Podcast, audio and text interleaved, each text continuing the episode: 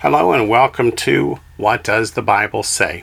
I'm your host, Dr. Wayne Davis, and this is a continuation of the series looking at New Testament passages that make some Christians believe that they are no longer permitted to or required to keep the commandments of God. People have different views, but the predominant view among the Christian church is that Messiah fulfilled the commandments, Wayne, so we don't have to.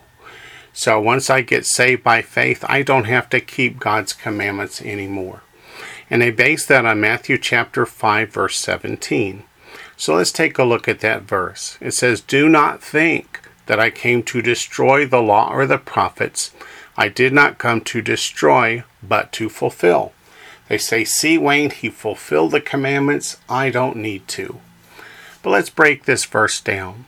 First of all, it says, do not think, which means don't even allow yourself to consider for the moment that Messiah, Jesus, came to destroy the law or the prophets. The law refers to the commandments, statutes, and judgments of God that we find in the Old Testament, especially in the book of Deuteronomy, but throughout the first five books of the Bible. It says, or the prophets seeing that the prophets foreshadowed and prophesied the coming of Messiah and the things that he would do while he was here. He did not come to destroy the law or the prophets. He did not come to destroy, but to fulfill. First thing you've got to know is that phrase, to destroy and to fulfill, is a Hebrew idiom. For that, you've got to understand that the book of Matthew was not written in English. It was not written in Greek. It was originally written in Hebrew. For those of you that are screaming at your radio right now, no, no, it was written in Koine Greek. Let me read some historical quotations from people who were there at the time and immediately following. The ante Nicene father, as he's called, Papias, lived in the year 150 to 170 Common Era or AD and he wrote this Matthew composed the words in the Hebrew dialect, and each translated as he was able. So Papias said Matthew wrote it in Hebrew, and then others translated it to various languages like Koine Greek so that it could go out to the world. Irenaeus in 170 Common Era or 170 AD wrote Matthew also issued a written gospel among the Hebrews in their own dialect. Again, second century, telling us that it was written in Hebrew.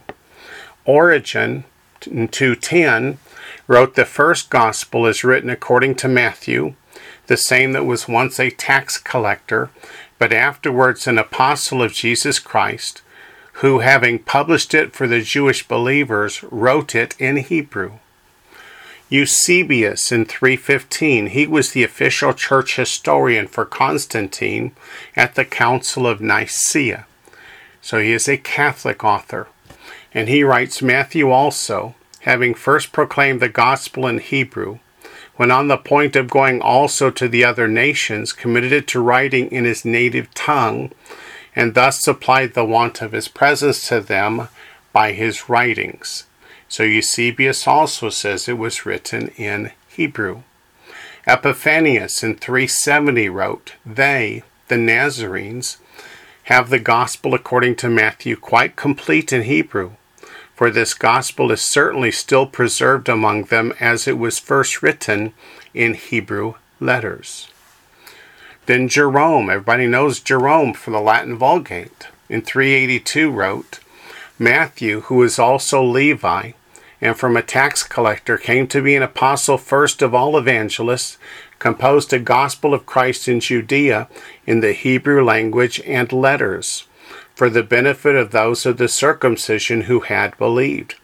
Who translated into Greek is not sufficiently ascertained. He says Matthew wrote it in Hebrew, and we really don't know who translated it to Greek, but somebody did. Goes on to say, furthermore, the Hebrew itself is preserved to this day in the library at Caesarea, which the martyr Pamphilus so diligently collected. I also was allowed by the Nazarenes who used this volume in the Syrian city of Berea to copy it. in which it is to be remarked that wherever the evangelist makes use of the testimonies of the Old Scripture, he does not follow the authority of the 70 translators, that's talking about the Septuagint, but that of the Hebrew. And then Isho in 850 said his, Matthew's book, was in existence in Caesarea of Palestine, and everyone acknowledges that he wrote it with his hands in Hebrew. So while in most seminaries, they teach that the New Testament was written in Greek. We have the authority of the early church fathers from the second through the ninth centuries that Matthew was absolutely written in Hebrew. Why is that important? Because there is an Hebrew idiom in Matthew chapter 5 verse 17. An idiom, not an idiot. If you're not familiar with what an idiom is, here's one in English. I came home late last night and my wife hit the roof. Somebody who doesn't know English would say, What, she's up putting tiles on the roof at the night? Why would she do that? For you and I know, it actually means she got very angry. So an idiom means that the words don't mean exactly as they sound. So to destroy the law is to misinterpret it. And Messiah is telling us that the scribes and Pharisees are teaching the law incorrectly. They're teaching it as a way of salvation. It was never meant to be. And they're teaching people not to follow it, but rather to follow man made commandments instead of God's commandments. We find that in Matthew chapter 15 and Mark chapter 7. Okay, to destroy is to misinterpret. So, what does it mean to fulfill? To fulfill means, first of all, let me tell you, it's the Greek word plerosai, Greek word 4137 in the Strong's Concordance and the lexicons that are keyed to the Strong's Concordance. And it means to make fill or to fill to the full.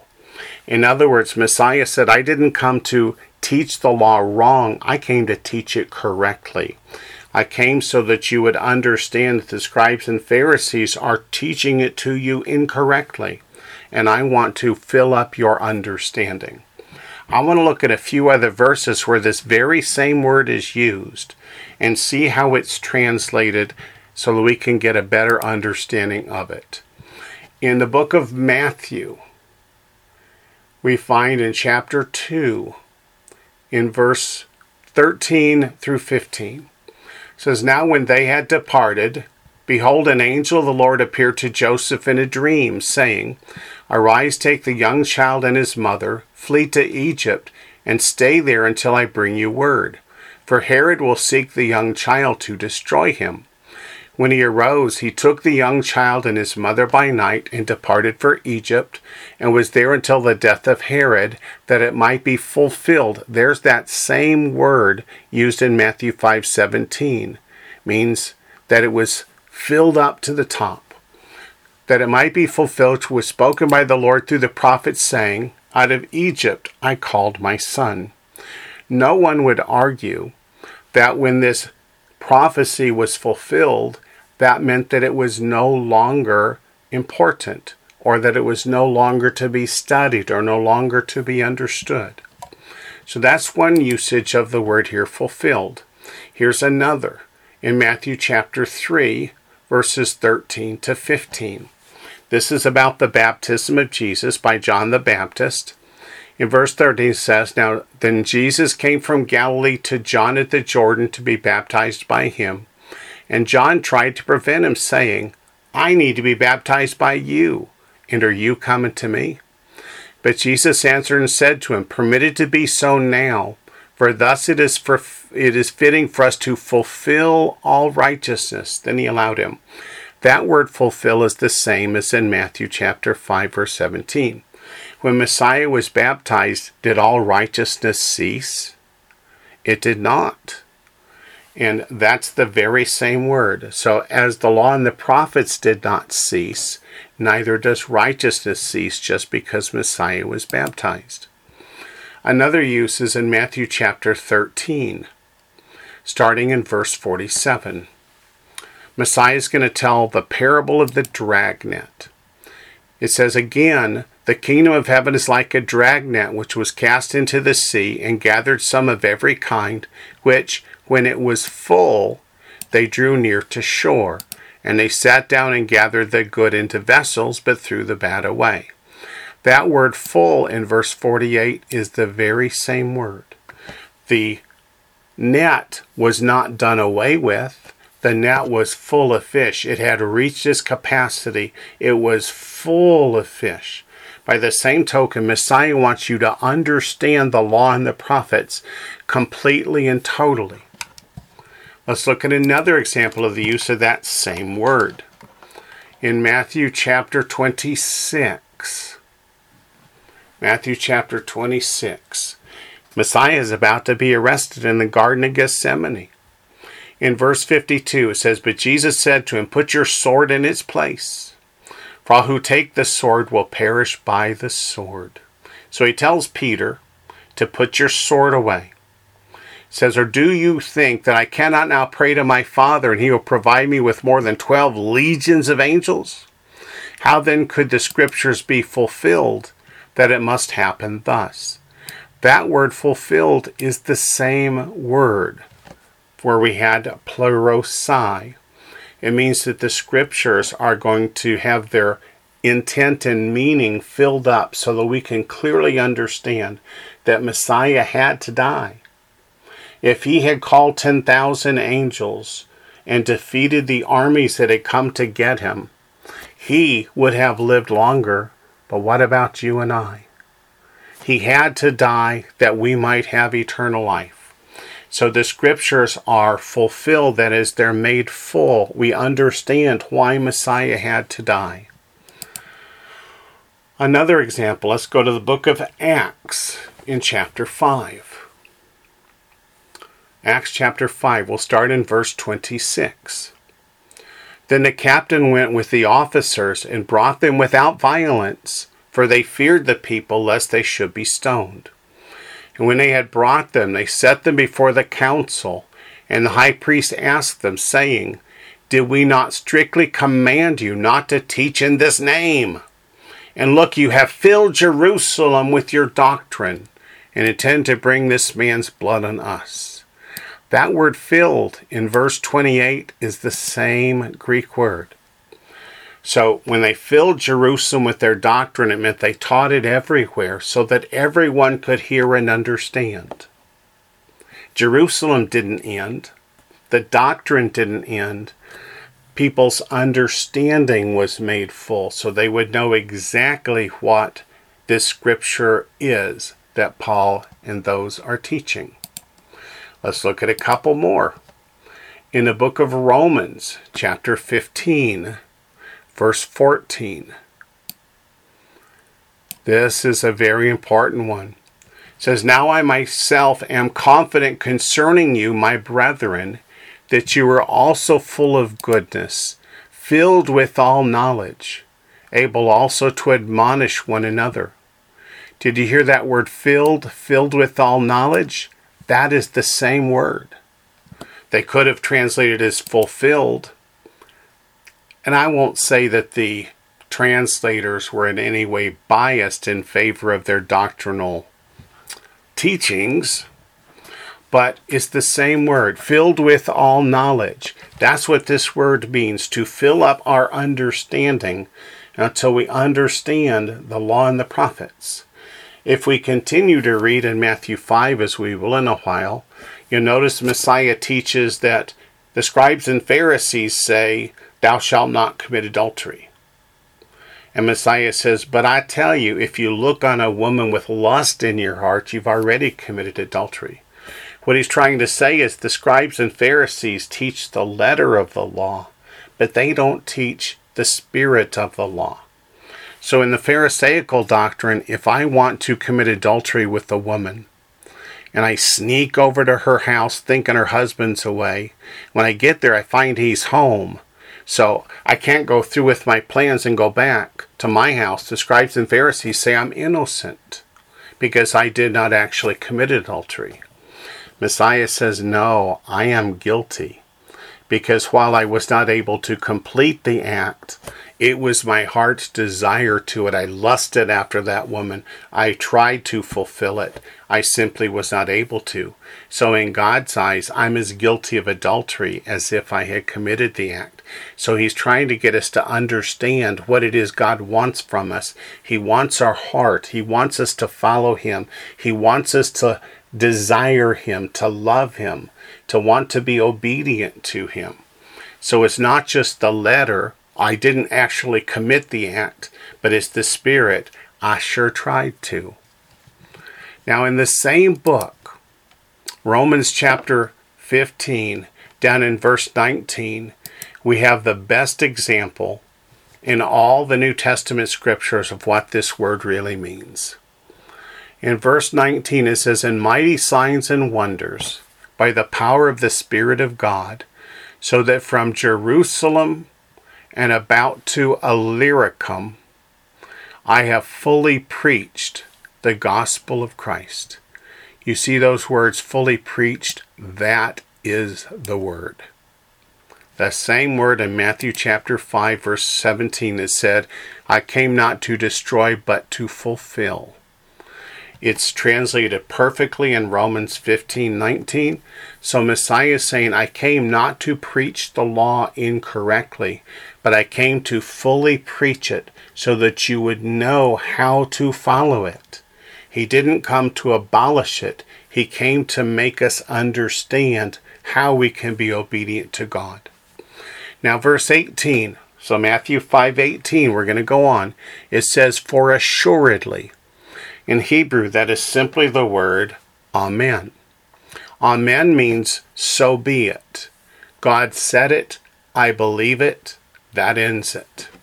For as surely I say to you, till heaven and earth pass away. Have heaven and earth passed away? No, they have not. If you're not sure, stand up and jump up and down, unless you're driving a car, in which case don't do that. What you're going to find is heaven and earth are still here.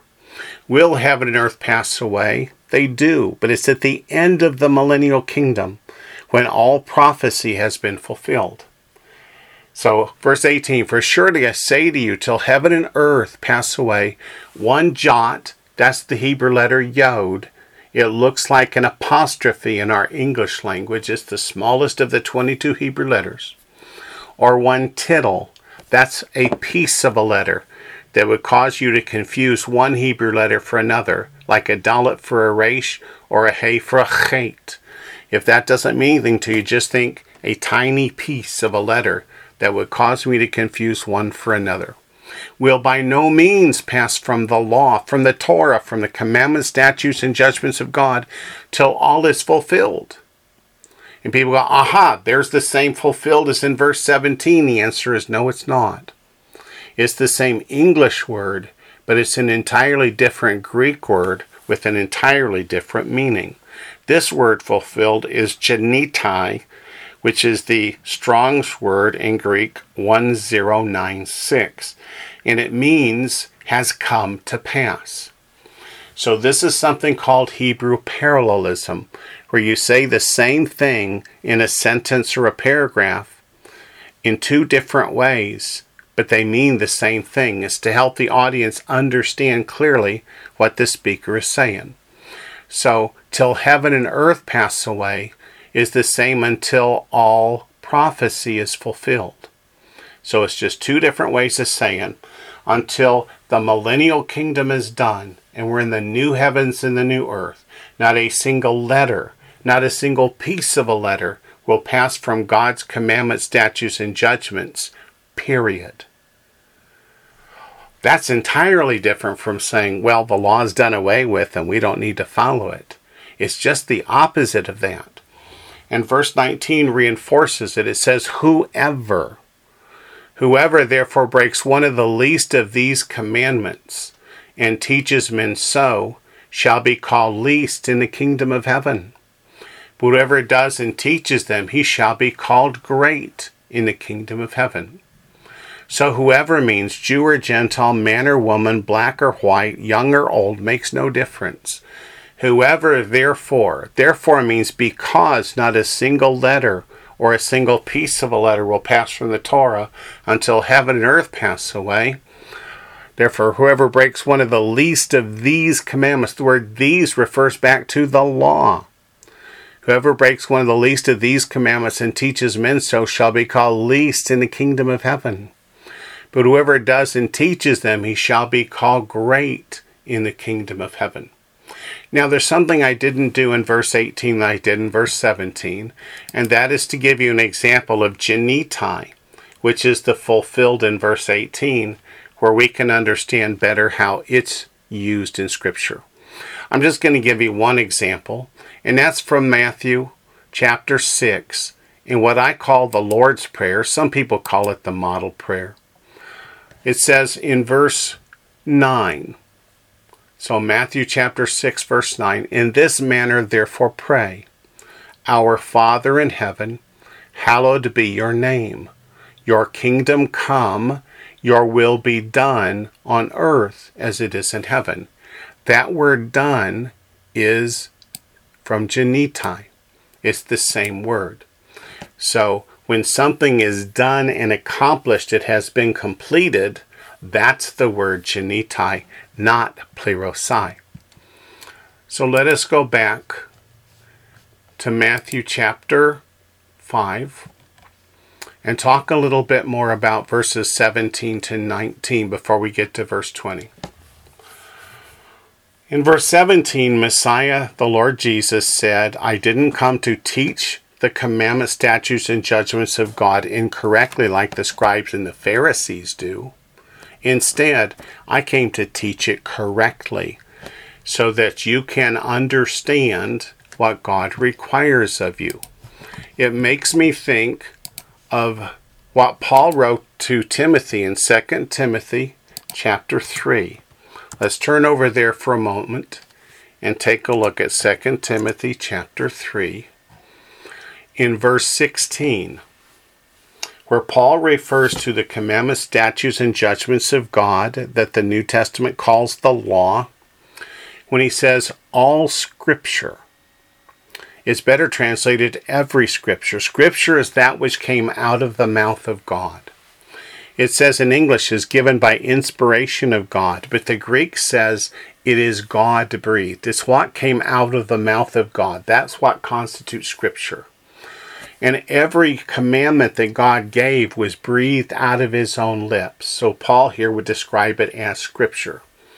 All scripture is God breathed and is profitable for doctrine, for reproof, for correction, for instruction in righteousness, that the man of God may be complete, thoroughly equipped for every good work.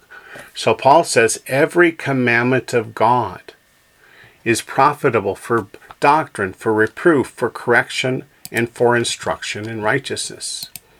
Now, right now, again, people are yelling at the radio, which, well, I can understand. That Paul told us not to keep the law, he didn't believe in it. Well, no, that's not what he taught, nor is it what he said. Let's look at Acts chapter 24, verse 14, at the words that came out of Paul's own mouth. He says, But this I confess to you, that according to the way, which they call a sect, so I worship the God of my fathers, believing all things which are written in the law and the prophets. You heard me right. That's right from the scripture. I was taught all my life growing up that Paul told us that the law doesn't apply anymore. But Paul's own words are that he believes everything written in the law and the prophets. So let's go back to Matthew chapter 5, verses 17 to 20, and see how we can understand these words now. Verse 17, I came to teach them correctly. Verse 18, not a single letter or piece of a letter will pass from the law till we come to the new heavens and the new earth. And then in verse 8, 19, Whoever therefore breaks one of the least of these commandments will be called least in the kingdom of heaven. It goes on to then to say, but whoever does and teaches them, whoever keeps the commandments of God and teaches others to do so, shall be called great in the kingdom of heaven. These are the words out of Messiah's own lips. If you want to be great in the kingdom of heaven, you keep the commandments of God and teach others to do so. And verse 20 really drives the point home. It's the same topic. For I say to you that unless your righteousness exceeds the righteousness of the scribes and Pharisees, you will by no means enter the kingdom of heaven. Oh, that's powerful unless your righteousness, the opposite of righteousness is lawlessness.